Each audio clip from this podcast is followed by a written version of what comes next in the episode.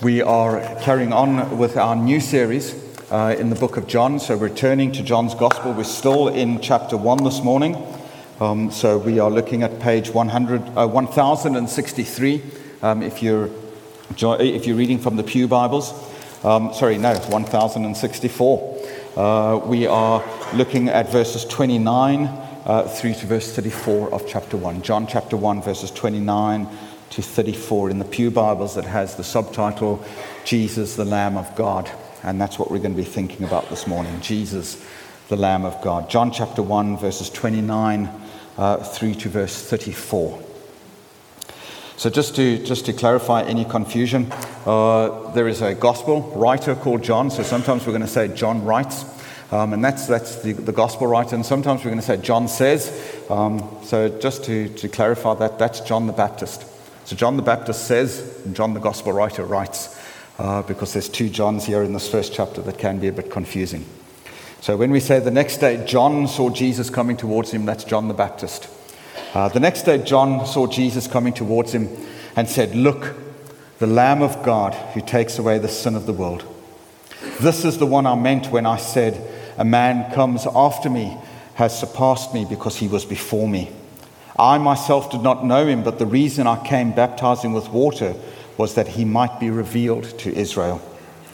Then John gave this testimony I saw the Spirit come down from heaven as a dove and remain on him. I would not have known him except the one who sent me to baptize with water told me, The man on whom you see the Spirit come down and remain is he who will baptize with the Holy Spirit. I have seen and I testify that this is the Son of God.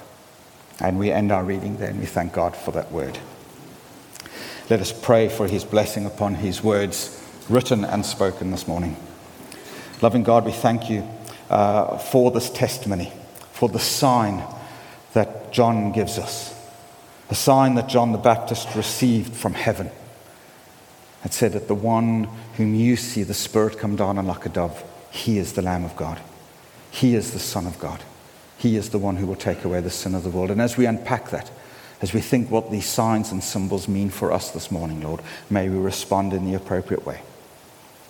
I pray, God, that you will bless my words as I speak them. May I only speak your words and not my own. And in the words of, of John the Baptist that he speaks elsewhere, I must become less so that he can become more. Lord, we want to lift you up today. In the name of Jesus, we pray. Amen. I, am a great believer in the importance of, of symbols, um, in the importance of symbolic gestures, whether that's in, in the life of the church or, or in the world around us.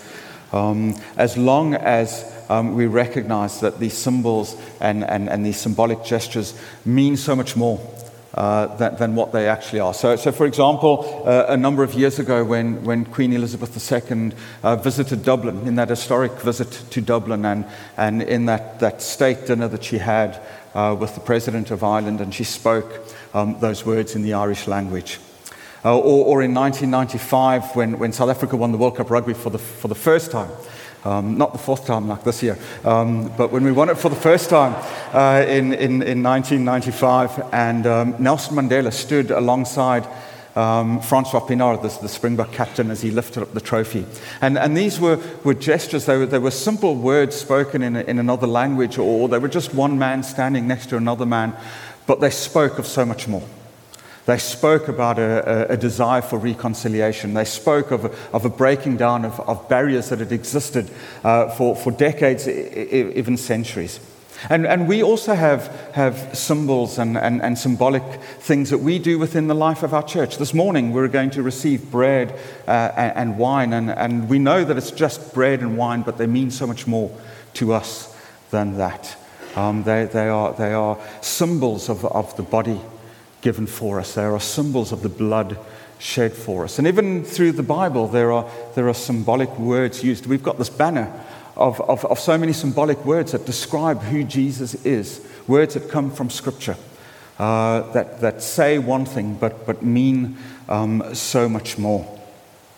And, uh, and in this passage, or even in John's gospel itself, it's, it's overflowing with symbolic language. It's overflowing with, with signs and, and things that we, that we read that, that, that have a deeper meaning to them uh, than, than just how they appear on the surface. In this passage, these symbols of, of, of, of the lamb and of the dove and of water and of movement.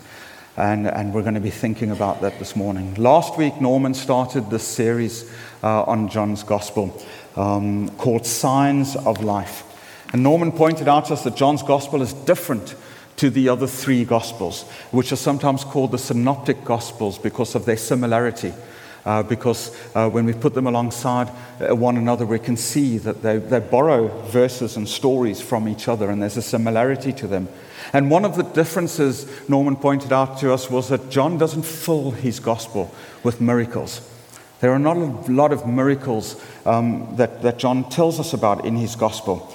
Uh, in fact, he, he, he, rather gives us just seven, uh, and, and he calls them signs, seven signs in his gospel. And what those signs are, are pointing us to uh, is probably best summed up in the closing words of, of chapter 20 of John's Gospel when he says, the, These signs, these are written down so that you will believe that Jesus is the Messiah, the Son of God, and in the act of believing have real and eternal life in the way he personally revealed it. So the signs that we find in John's Gospel are there to point us to Jesus being the Son of God and, and when he calls him the Son of God, what he means is that he is God the Son. And, and as the Son of God, John is also pointing to us that Jesus is the source of eternal life. In this passage this morning, I want, I want to pick up three, three things, um, three times or three ways that, that John uses symbolic language that direct us not just towards Jesus being the source of eternal life, but how, how eternal life becomes possible for us because of Jesus. Unfortunately, I couldn't figure out a way to get them all to start with the same letter, um, so I'll leave the alliteration uh, to, to, to, Norman. Uh, maybe I should have called this the, a, a, sermon of signs, symbols, and the Spirit. Uh, maybe that's the title I should have given us.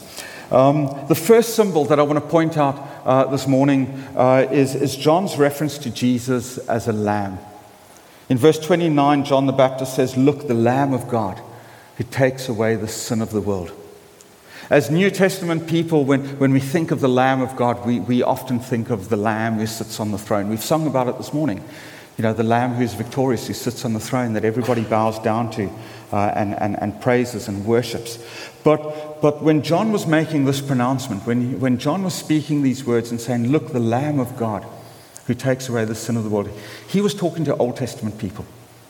He was talking to people who had not yet seen the death and resurrection of Jesus. And so for them, the image of a lamb, and, and particularly the Lamb of God, it, uh, it, there was an association of, of sacrifice and death.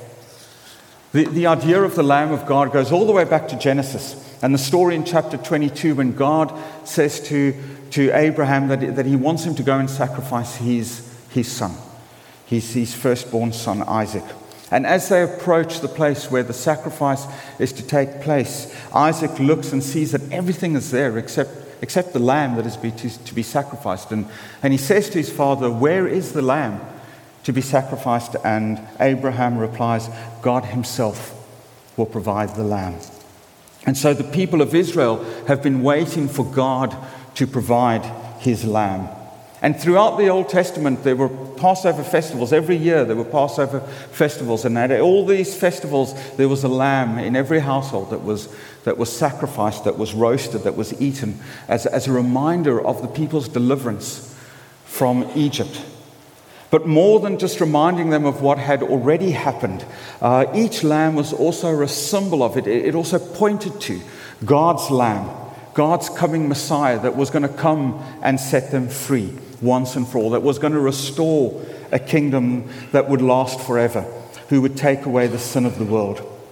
But not one of those sacrificed lambs were ever able to forgive a single sin. Not one of them took away any sin in this world. They were all just pointing Israel to someone who would still come and do that.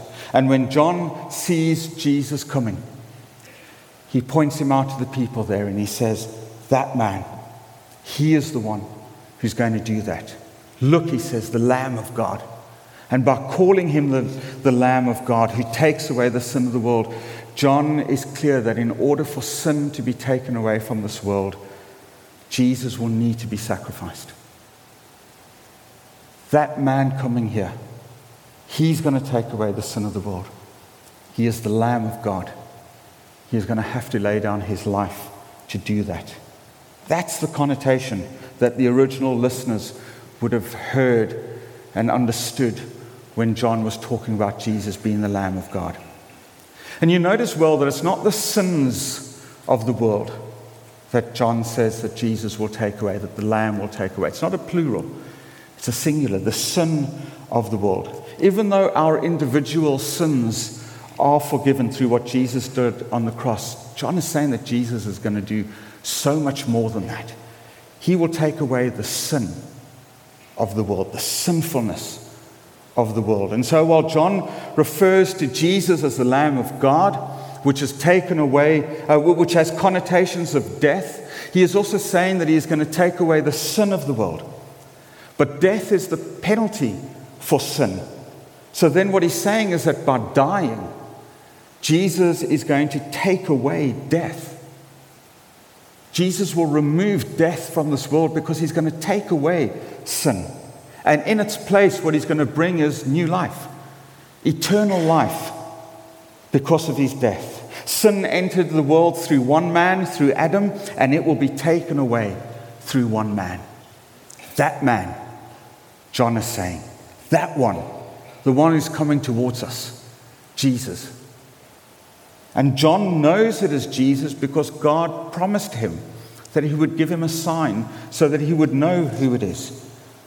John says, I saw the Spirit come down from heaven as a dove and remain on him. And I myself did not know him. Now, now we know that he did know Jesus because they were family, but he didn't know that Jesus was the Messiah. He didn't know that Jesus was the Lamb of God until that sign.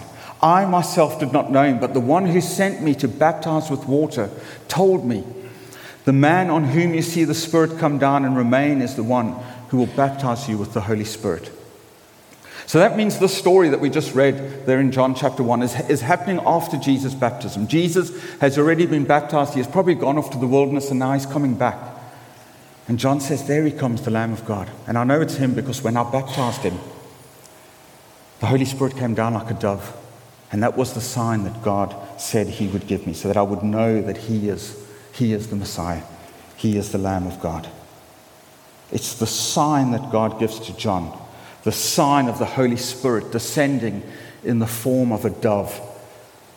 And it's in that that we see the second symbol that I want us to think about this morning. When those first listeners heard John talking about a dove, I've no doubt that they were probably thinking about the story of Noah. That Noah sends out a dove to see if new life has returned to earth after the flood, and, that, and the dove doesn't come back the dove goes to see if there is new life. And it's an appropriate symbol for the Holy Spirit because the Holy Spirit is the giver of life. He is associated with new life. In Genesis, God breathes his spirit into the man, and the man becomes a living being. It is the spirit that brings life. And so, as the dove flies off, as Noah lets the dove fly off to go and see if there is new life out there, if the flood has receded and, and, and, and new life has now become possible, here we see in Jesus the dove return. The dove comes back, the Spirit comes back as a dove and says, There is new life. And it is on this man that I'm descending. That's where we're going to find new life. And so, again, we see this connection in Jesus between death and life. As the dove symbolized new life on earth following the flood, so the Holy Spirit points us to the new life that we find in Christ because of his death. Jesus, whose death as the Lamb of God brings new life through the Spirit. And so, in terms of symbolic language, we see how the lamb and the dove are the signs that John uses to show us who Jesus is and what he will do. And then the third bit of symbolic language that I, I want to highlight this morning is, is maybe a little bit more subtle, but, but it's equally important. And that is the symbolism of movement. of movement. At the start of the passage, it, it, it, it says that John saw Jesus coming towards him. Jesus coming towards him. And later on in that passage, he says, I saw the Spirit come down from heaven. What we see in both these verses is movement movement of Jesus, movement of the Spirit, movement of God. And that movement is towards us. God is moving towards us. He makes the first move, and then He invites us to move towards Him. In Romans 5, verse 8, Paul writes that God showed His great love for us by sending Christ to die for us while we were still sinners. God made the first move. If you're here today and you're wondering if death is going to have its, uh, the final say over your life, if you don't yet know Jesus as your Lord and Savior and you're sitting here thinking, is there more or is death it? Does death have the final say? Or is there an alternative? There is an alternative. And that alternative is life, eternal life. And it comes through Jesus. That man, Jesus, who is the Son of God, who is God the Son, has taken away the sin of the world, and in him death has lost its sting. He has moved towards you, offering you the gift of eternal life through what he has done on the cross and through his resurrection. And his invitation to you today, if you don't know him as your Lord and Savior, is to move towards him because he is there with open arms not open arms just uh, nailed on a cross, but open arms ready to embrace you as his son or as his daughter this morning. And if you have already given your life to Jesus, there is also an invitation for you today to move, to move closer to God, to step into the new life, fully into the new life that you have received through Him. John's baptism is a baptism of repentance which means that it symbolizes a decision to turn away from evil and to move towards God, to move in the direction of where God is. It symbolizes movement. And this morning, you are being invited into symbolic movement too. That's part of what we're doing this morning when we're inviting you to come forward and receive Holy Communion this morning a movement towards God. In, in the Presbyterian Church, the usual practice is that you remain seated and the elders come to you with the elements, with the bread and the wine, and you remain seated there. But not all Reformed churches do it that way. In some, um, like the Methodist Church, uh, the, the, the, congregation come forward row by row to accept God's invitation uh, of, of, uh, to his table, that invitation to remember what Jesus has done. Over the summer, particularly in August, we have been thinking about being set apart for God, about being consecrated, about moving ourselves out of the way of the world and stepping into the way uh, of God. And so we're inviting you this morning to do that by physically moving towards God, by moving towards these symbols of Jesus, of his life laid down for us, to receive that bread and wine, symbolically showing our desire to move towards God, our desire to set ourselves apart for Him. The bread and the wine symbolize Jesus' willingness to leave the comfort of heaven and to move towards us, towards the cross. The invitation today is for you to move from your place of comfort. I don't know if the pews have ever been called a place of comfort, but to move symbolically away from that place of comfort and say, I'm coming to you, God. You have come to me, and now I come to you. It might feel like it's going to be a little bit chaotic, but it's not. Make it meaningful. As Norman says, as you are waiting to be invited forward, prepare yourselves for what we're going to do. We're going to remember Christ laid down for us. And as you go back to your seat, just sit there in that time of remembrance, in that time of reflection. God moves towards us and invites us to move towards him as he stands there with open arms to receive us, to hold us close to him, and to never let us go. Shall we pray?